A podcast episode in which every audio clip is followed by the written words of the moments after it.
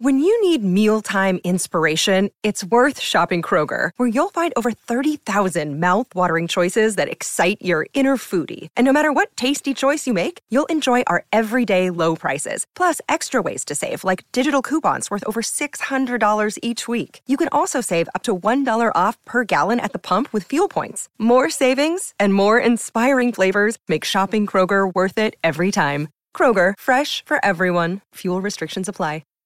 Hello and welcome to the latest episode of the Manchester's Red podcast for the Manchester Evening News. I'm your host Rich Fay and I'm delighted to be joined today by Dan O'Toole. Hello.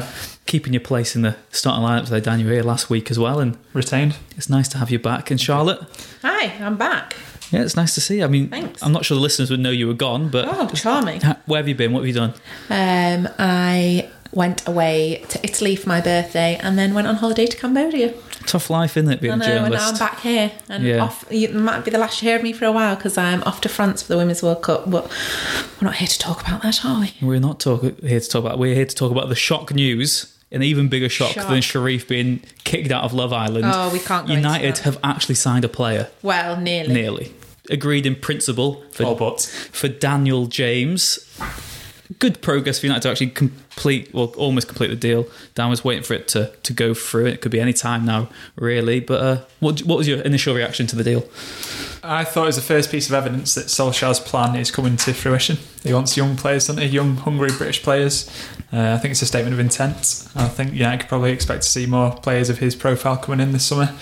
Um, So you would say he's Solskjaer's type on paper, I guess. wouldn't you? you could say that in another Love Island reference. You could, yes. Um, we'll, we'll tick him off early doors. get won't we? them done. Was Yeah. it Love Island uh, bingo? Yeah, it is what it is, Charlotte. It's just. Yes. I hope whoever's listening to this knows Love Island. Otherwise, we've isolated a lot of the audience already. But but it's fine. So yeah, maybe that's the end of the signing Galacticos era at United. Maybe, maybe this is the beginning of a uh, you know a strategy whereby the team is put first. How players are going to be moulded into fitting into Solskjaer's system, Yeah, which it's, is a, a nice change. I kind of get that because he's had to come in and things haven't been working since Ferguson left, and you've had managers that have come in and they've stuck to the plans that have been in place previously, and clearly it's not worked. If you look at all the transfer windows that United have gone through since then, and the players that they've signed, and where they are in the league, and how they've not won the league since Ferguson left, but I think he's got to be careful in that you still need leaders and proven winners in that team. And I admire the fact that he wants to bring in hungry young British talent, but I feel like it needs to be a balance. I think they're still going to have to go out in this window and spend a lot of money on maybe not um, a massive marquee signing like Gareth Bale, who divides a lot of opinion, but divided a lot of opinion in the office as well over the weekend. yeah, no, no, but that's and you can see there because there is a strong argument as to take a punt on him if if Real Madrid want to get rid of him on the cheap and United still want a winger, then fair. There's arguments to taking a punt on him, but there are strong arguments why he's the ta- exactly the type of player that United would have targeted in the past and shouldn't be targeting in this window, which is why they've gone and signed Daniel James. But I still believe that they need to spend big, big, big money on somebody that's going to come in and totally transform the dressing room. You mentioned before we get onto the, maybe names for that position you, about the marquee signings. Do you think that is down to the, the players they've recruited or the actual management and how they've used them? Because it might be easy in hindsight to say Di Maria, Falcao, Sanchez. These aren't players that worked out, but at the time there weren't many United fans complaining about about them arriving. Well, you look at the, the big names United have bought, and you probably start off with Mata. Yeah. With um, when Moyes was there, where was he going to fit into a David Moyes team? I don't think Yeah. he's been a disastrous. It's it's not been a disaster, but disastrous his signing. position is he's a number ten, isn't he? United never- United have never had a system. They should in learn which from- number ten would be comfortable. Kagawa was before him, wasn't he? And Yeah. that never worked out because he wasn't a bad player. He just didn't fit. I guess the position. I guess mm. you And would say you, it's- go forward from there. Di Maria, did United do the homework on him enough to know that he wouldn't fancy it in England? Well, no, but they knew that they'd sell shirts, and that's that's. I think feel like that's been the problem. It's the pound signs that come into. They, they're like, we've heard of him, and We I need know, I another know that sounds awful, but you've got businessmen in charge. They're not football men, so if they come to you with the name of someone who's playing for a German side that no one watches week in week out, who's meant to be the next big thing. And they're like, sorry, who's that? How are we going to market this person? Or we've got Di Maria. Oh, yeah, we've heard of him. I'm not saying it's been the business has been done that naively, but you can see how they've ended up in the situation they've been in the past. I guess that's true. If, if your mum's not heard of them, don't go near them. That was the, the sort of motto Well, for it sort of looks like that though, Yeah. doesn't it? Because it's like square pegs, round holes. It's all right, big name, bring them in. Yeah. So you think it is down to bad recruitment then, and you think this this is maybe signs that United are starting to resolve that issue? Well, yeah. Did they need? Did they need those players? If you went back to those transfer windows and looked at where United needed to boost the squad, not off the top of my head do I know in that transfer window was that the biggest priority for United. But if it'd be interesting to go back and see those players that they bought, the big names, should that have been a priority for them in that season? If they'd maybe pr- prioritized centre back or do you know if you've got if you go through the transfer window like that have they made the priorities the ones that they want by the big names that were available Yeah, I guess that argument on Dan James works either way because it is someone who's who's not going to be the shirt seller, but United needed a centre back and they've bought another left winger, someone who's young. It's easy to see either could be very good, could be a bit of maybe uh, an unknown quantity, but wasn't Wilfred Zaha, Nick Powell, these sort of players, aren't they? Maybe in a similar mould to. To Daniel James, or what? What do you make of him so far, Dan? I know we've. I mean, the thing is, most people don't actually have a clue what he's like. We've If all, if we've all seen honest, the clips. You've seen, you've probably seen the FA Cup game uh, Yeah. against City. And he stood out a mile there. He's lightning quick. Uh, but I think you know the wider issue is I think Solskjaer's looking to sort of build a team and build an environment where stars are sort of you know fostered, stars are born rather than you know bringing in ready-made big names.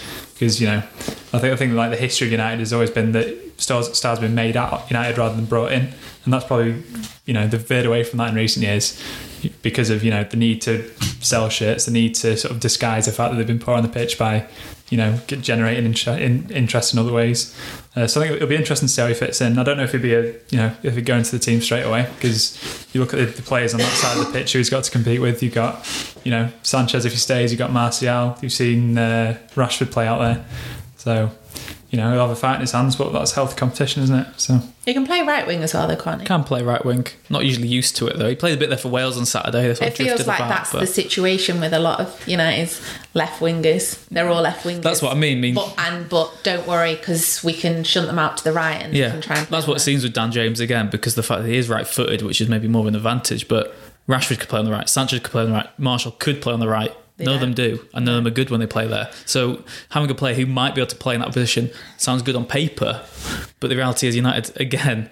God, that was another Love Island reference. It's really deep into my mind, isn't it? But I guess the problem is United still haven't bought a specialist player to solve a key problem. No, they haven't. But I feel like a lot of last season we spoke about how Martial, if he want, or Rashford, if he really wanted, when there was all that discussion about should he leave, should he stay, was all that discussion about he's still really young, he could train really hard, and he could turn himself into the right winger that United haven't got and that United really need, and then he'd be nailed on starter for every single game. And I suppose in the same way you could say the same to Daniel James, given he's not even been put into the United team at the minute. We don't know what Solskjaer's going to say to him when he starts. He could say, "Yeah, we know you prefer to play on the left, but looking at, at where you're going to get your most game time, it's going to be on the right." And then maybe maybe he'll do that. And I think the exciting thing is he's a pacey player. Dalot, if you're putting him at right back, he's quick as well. That link up play down the right, fast, is something that United have been missing when they've had Antonio Valencia at the back. Are you all right, Ash? Yeah, producer's dying slowly in the corner here, but we've got to let him suffer in. Well, we're going to say suffer in silence, but it's probably ruined the whole podcast. Although many listeners would say that we're the reason it's been ruined, but who knows about that? Uh, so yeah, Dan James, we'll have to wait and see. Of course, we're recording this on Tuesday. He'll play for Wales probably tonight against Hungary, but we're on the talk of transfers. Which other players do you think United will, will make a move for now? We've heard the Harry Maguire's of interest, Aaron Wan-Bissaka, they've had a bid rejected. Do you think these two players are maybe more so in the shape of what United actually need this summer, Dan? Well, I think they, they desperately need a, a, a centre back, you know, a young centre back. Um, they've, they've not really sorted that position out in the post Ferguson era whatsoever, have they? They've, ne- they've never had a, you know, a, a solid pairing in the, you know, since uh, Vidic and Ferdinand. Um, they brought in Bailly, they brought in Lindelof. They've never really struck it off together. It, will they have in the future? You don't know. Bailly wants to stay, doesn't he? But erratic. Can, can you can he be trusted as United centre back going forward? Probably probably not. If you're being honest, Lindelof, Lindelof had a very good season last season. So who do you bring in to partner him? H- how do you bring the get the best out of him? You probably need someone physical next to him, doesn't he? Because you know he's a good he's a good ball playing centre back, but is he you know has he got the stature? Uh, so that's where Harry Maguire I think could fit in nicely to complement Yeah. Lindelof. I think United tried to. Well, there was talk of him, talk of United being interested last season, wasn't there? I think it was quite agent based. Yeah, I think, World it, Cup. and they Leicester priced United out of the market completely after that World Cup. But would you rather um, Harry Maguire for 80 mil or Koulibaly for 90? I know nothing about Koulibaly. I've only ever watched Koulibaly play for Napoli, and he was awful against Arsenal. And I don't remember him playing well at the World Cup last summer. I know he's playing for Senegal, so you're not expecting much, but they were in an easy group. Good player though, Harry Maguire. Uh, first time I saw him was in the Youth Cup final of 2011 when he was playing against Pogba and Lingard. And the two players who stood out on the pitch that night with Pogba being a giant and Harry Maguire who's matched him. Uh, and then you look at his career since, you know, he's he's seen a lot, hasn't he? Hull, Yeah. Wigan on loan. He's earned his stripes, and I think United do need players who've earned the stripes. So if United were to sign Maguire, would, do you both- both think he would straight away become the best centre back at the club? Because it seems at the moment that everyone's the general consensus I think is that Lindelof's top. Yeah, Lindelof's top, so he'd go in. Where do you think Lin- Maguire would rank? though? Do you think he's a better defender than Lindelof, or I think he's been on top of his game for longer than Lindelof has, which is why it's difficult to to compare Yeah. the two. But he'd be up there with him, wouldn't he? And it'd be really interesting. Like Dan just said, United haven't had a that solid centre back pairing for years. So I, if they can get that back, be it with Maguire alongside Lindelof, then that's the foundations to building a good team again.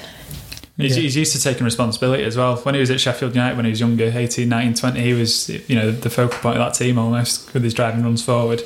Uh, so I think you, you'd probably look at him as someone with the character, uh, And the he's the requisite sort, character. the sort to, of player that like Solskjaer would want because he's not the.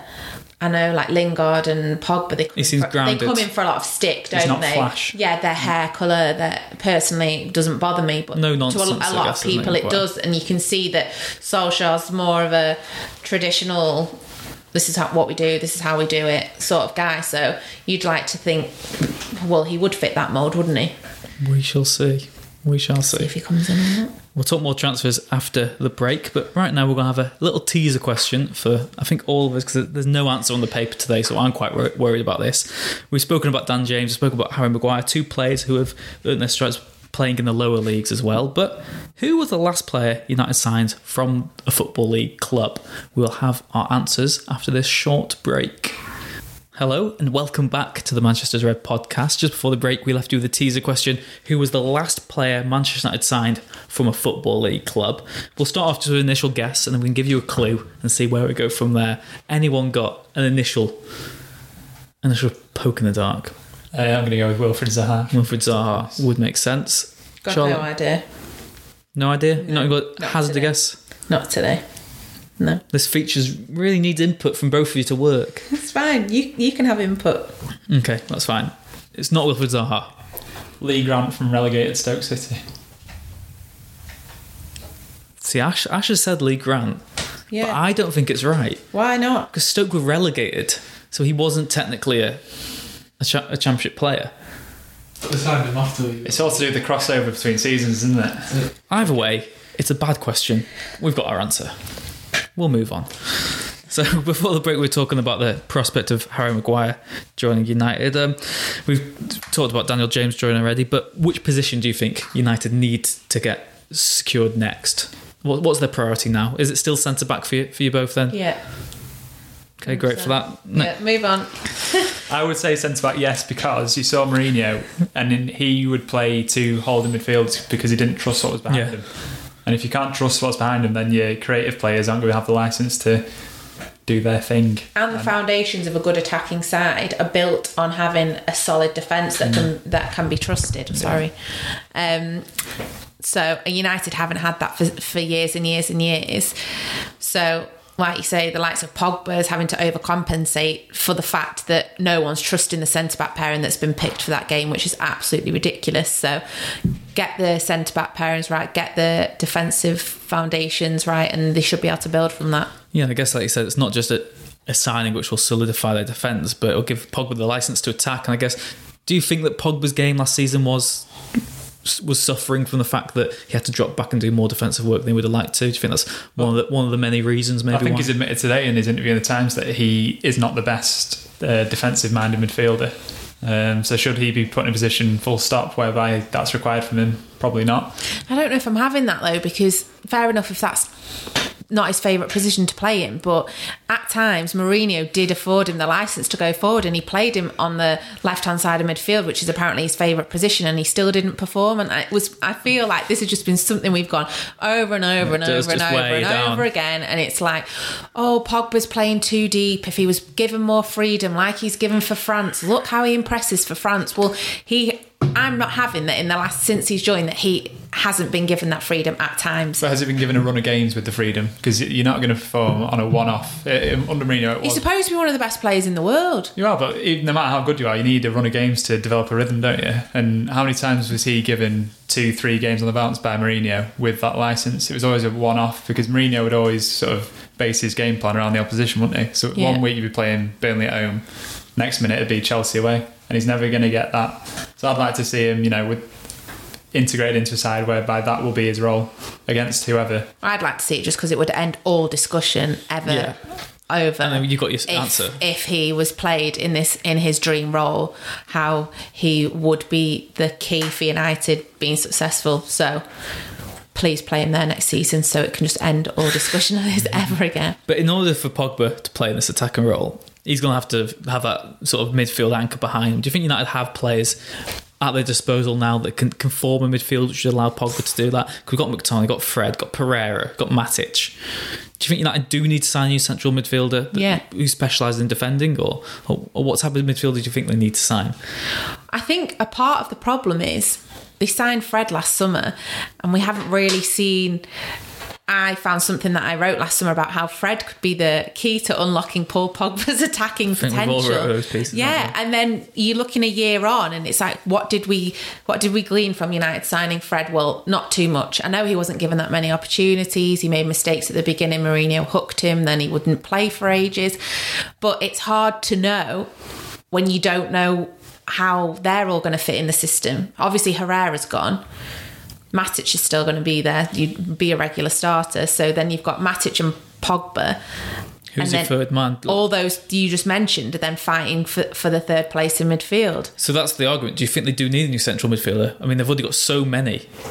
I mean, I guess that's the problem United in, in general. They've got You such need- a bulky You squad. need a specialist, don't you? In Yeah. the three in midfield, you need a, a Makelele or a Kante. Like you look at City's. Someone to do the running for you. basically. City are trying to find one. They've been trying to find one for 18 months, haven't they, to replace Fernandinho?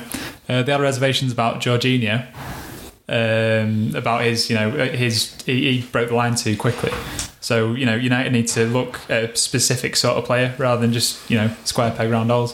Um, McTominay, for me, he's not a specialist. He's a squad player. What do you think top player at McTominay's best, yeah. best role is? Is it just that he's someone to fill in and give us all and I give think the I think someone it, to? I think it's harsh, and I personally admit I've given him stick, and a lot of people have given him stick. But Well, he's been he has been useful for United in certain situations. But you're not building a team around him. no, I get. Oh, um, I think all of us will admit that we rolled our eyes when he got this new contract. Yeah. Because what did what did he do to? But he did progress a lot in the last six months. But then, is that because he's a good player, or is that just because the quality of the team was so bad? It was and he comes across as someone who will listen to instruction, take it on board, and do exactly what the manager wants. Whereas, which is why Mourinho loved him. yeah, whereas you can see other players, if they don't agree with it or they think the team should be doing different, instead of just giving it a go because this is what the manager wants, they'll do what they want, and the team's never going to work well if that happens. So he'll remain to be a manager's favourite because he does that. Well, those players always get a bad rap at United, don't they? Like Yeah. look at Fletcher, Darren Fletcher, Yeah. and Look who they those chanting guys, about yeah. when he missed the Champions League final. Yeah. even Tom Cleverley. You know, unless you're unless you if you come through United's academy and you're not world class, then you will get stick. Phil Yeah. Neville, Darren Gibson. You know, the list goes on and on and on. Useful squad player. Yeah, No- There's all nothing of wrong them. with every team. Like you look at City, or you- you're always going to look at City because they're the benchmark, aren't they? Or Liverpool, for like, for that matter. Milner, useful Yeah. squad player. Uh, Danilo for City. He's not a world beater, but handy. Yeah, and that's the thing. If City didn't have Danilo, they wouldn't win the league. Probably. Exactly. It's these sort of players that do make the difference. He's yeah. not a a, specialist per se, but you know that's the sort of player over a fifty-odd game season that will come in amid injuries and stuff. So you know, I think United need the specialist, but they also need to retain your likes of McTominay. Not not to show about Pereira. I won't be too sad to see him go. Um, but I think McTominay's got got a future at United. Yeah, exactly. Another player who could have a future at United, Charlotte Aaron Wan-Bissaka. United had a bid rejected for him. Uh, well, they confirmed it over the weekend, didn't they? What, what's the latest on Wan-Bissaka? Obviously, they want a versatile fullback because Yeah. the issue is not only right back, where Ashley Young's aging, and they've got Diogo Dalot's inexperience, but they've only got cover for Luke Shaw at left back, and with Valencia leaving, there's not many options. I think it's a sensible move from them. And like I was just saying before, they've um, they've definitely lacked pace out coming out from the back, haven't they? If if you look, imagine if you've imagine you've got Young on the left and Antonio Valencia on the right. It's not Not going to scare many. no, it's not going to scare many oppositions, is it? So if you get someone in that's pacey and then you have Daniel James on the right or Rashford or they've got they've got pace in that team. It's just needs to be unleashed. So yeah, from what we know is that a, f- a bit of around 40 million was rejected, but they're expecting to go back with an increased offer. I think Palace want around 60, but maybe there's going to be some negotiation in the middle between the two. How high do you think United should go for Wan-Bissaka, Dan? Because it's one. There's going to become a point where United think, all right, that's enough. We won't go that high. To have to look at someone else, an alternative. But can they even afford to do that this summer? Because they need a full back. So why not just go for the first choice one, whatever the cost? Well, the thing with United is uh, everyone knows what they need. Um, there's, there's auto- automatically the price goes up if Man United are after you because you know one of the biggest names in England. Um, everyone knows what they're in dire need of, uh, which doesn't help. Uh, and you got the added thing of you know post Neymar, what is sixty million? Five, ten years ago, that's what you know, fifteen. Well, 10 years ago, 80 million got Ronaldo from United, didn't it? says it all, doesn't it? So- So, you know, it, it, I think we're still try, post Neymar. I think we're trying to sort of work out what what sort of what value is really. Um, but for someone of his age, with his potential, you know, he's highly thought of. Palace don't want to get rid of him at all, um, and he fits the mould that Solskjaer's after. Um, you know, he, sixty-five million is probably not that big a fee in this day and age. Do you, Charlotte, think they. Yeah, it's all relative, isn't it? And you're not going to get that sort of player for 30, 40 million anymore because young British player, there's a tax on them anyway. And then Do you think you've seen enough, though, from Wan-Bissaka to that he's United quality enough? Because one season at Crystal Palace, or a season and a half maybe he's had, and playing for a team like that, where, where maybe he can shine defensively, because there's not going to be too many other defenders who, who are at that level, other than Patrick Van Aanholt, that you've got to sort of outshine. So it's a tough one, isn't it? Because until they sign and they come and they're in the United environment and they're trying to, I don't know, fight for the league maybe in three years' time, then you just you just don't know, and that's the problem with these. It's always going to be a risk, isn't it? Yeah, you might you might be great at a lower league side, but come to someone who's supposed to be competing for the for the title, things can change. So. Well, United aren't, are they? And I think they've No, no, and they've- I, know that. But when I. I was saying it, I was saying it like supposed to be, as in they're Should- always should they're be, always yeah. supposed to be. calm down, I calm think- down. I think They're it's always important supposed to be because they're Manchester United. There's always going to. Yeah. Solskjaer might come out and say we're not expected to win the league in the next three to four years. Well, they might be saying that in public, but behind closed doors, there's got to be that expectancy that they're Manchester United, and regardless of what the team is, if they're not going to win the title, then what's the point? They've um, got to still believe they can do it, even if everyone else in the world doesn't think it's possible. I think it'd be dangerous for United to go into next season thinking, right, we're going to turn this around straight away. I think they need to sort of accept the reality and accept Get that back it's, to Champions Yeah. League. so- yeah, you know, it's building blocks and it's taking steps. I think, you know, next season we've got to think, right, we finished sixth last season, 30 odd points Yeah, fourth would be an achievement. Fourth would be an achievement. Then, you know, beyond that, Do you think it'll be enough of an achievement, fourth? Because we've seen the last three managers all sacked for failing to get a top four finish. What to keep him in his job? fourth, you fourth mean? would Do you think- achievement next season? Definitely. do you think beforehand, though, if Solskjaer wasn't to get fourth, I know you'll say it depends on the cups, maybe, but But you need to look at the the rest of the league as well and who they're finishing above because everyone else is going to strengthen and get better. You're not going to finish above City and Liverpool, unless they implode, Spurs. Spurs is difficult. Chelsea Spurs- new manager. Chelsea. But no, it's Chelsea and but no Arsenal, isn't it? Yeah. I think fourth next season, based on what United, the state they're in at the minute, would be a huge achievement. Even if they outspend all their opponents. Oh, definitely, because it, like the scale of the rebuilding job required, you know, you, you need to sort out the midfield, and you need to sort out the defence, you need to, you know, bring in a striker or hone a striker or hone a system that They're allows not, a and they're not going to do that all this summer. No, There's no way. So that that'll be a fourth next season with Chelsea, Arsenal strengthening, uh, Liverpool, City, and obviously Spurs would be. You know, you're gonna have to knock off what two two of them. Yeah. So I, I think United fans would be happy with that. And it, it sounds pretty average, doesn't it, for it being happy Yeah. with finishing fourth? But that's where United are these days. And I think there's, you know, I think supporters, as much as anyone, need to sort of accept where they're at, where United are at the minute, because otherwise there's going to be, you know, hysteria. I think they do, and I don't think if you ask any United fan, do they legitimately think they can win the league You next season? That anyone's going to Be say yes, negative. but going into pre-season, they might have the, have the hope, the benchmark of this is what we want. We want to finish fourth, but if they're not going in there in the mindset to try and win the league, they've lost it already. Like they need to think, they need to have the belief inside themselves that they can go out there and challenge City and Liverpool, or what's the point? Yeah, especially if either of them to slip up and United aren't Yeah. fully focused on, on taking the challenge. But as you said, it's not only just about recruiting players, it's going to be about keeping certain ones at the club as well. I've already mentioned Pogba and United obviously in no rush to sell him. But Dan, what's the latest on David De Gea? Still not signed a contract out of out of contract next summer, so into his final year. Dean Henderson, hot prospect, but looking like he's going to leave on loan again. So I think Gea's, I think he knows himself that over the past year, eighteen months, he's been off his game. He's been making mistakes on a regular basis uh, for Spain as much as United. he's lost his Uh, place in the Spain squad now, his- hasn't he? exactly, yeah. Now Kepa is in front of him, so I think he's been using the start of the season rather than thinking about his future. I think he's been, you know, reflecting on himself and where I think he's been trying to sort of identify where his drop off in form or his drop off in confidence has come from because it's a big deal, isn't it? It's a big deal for someone of his ability, uh, if his consistent ability. He won four, four out of five players of the year at United. Um, so I think you know having such a drop off in form over the, especially the last two or three months of the season. You look at Barcelona, Arsenal, Chelsea. That's not the, the, sort of thing you can shake off, is it? So I think rather than thinking about his future, he's been looking at himself and identifying where things have been going wrong before he goes on to think, right, I've got a year left of my deal. I can either go to PSG now because PSG obviously want him, or you can stay at United. And I think another important thing with De Gea is that uh, he doesn't know anything else professionally, really.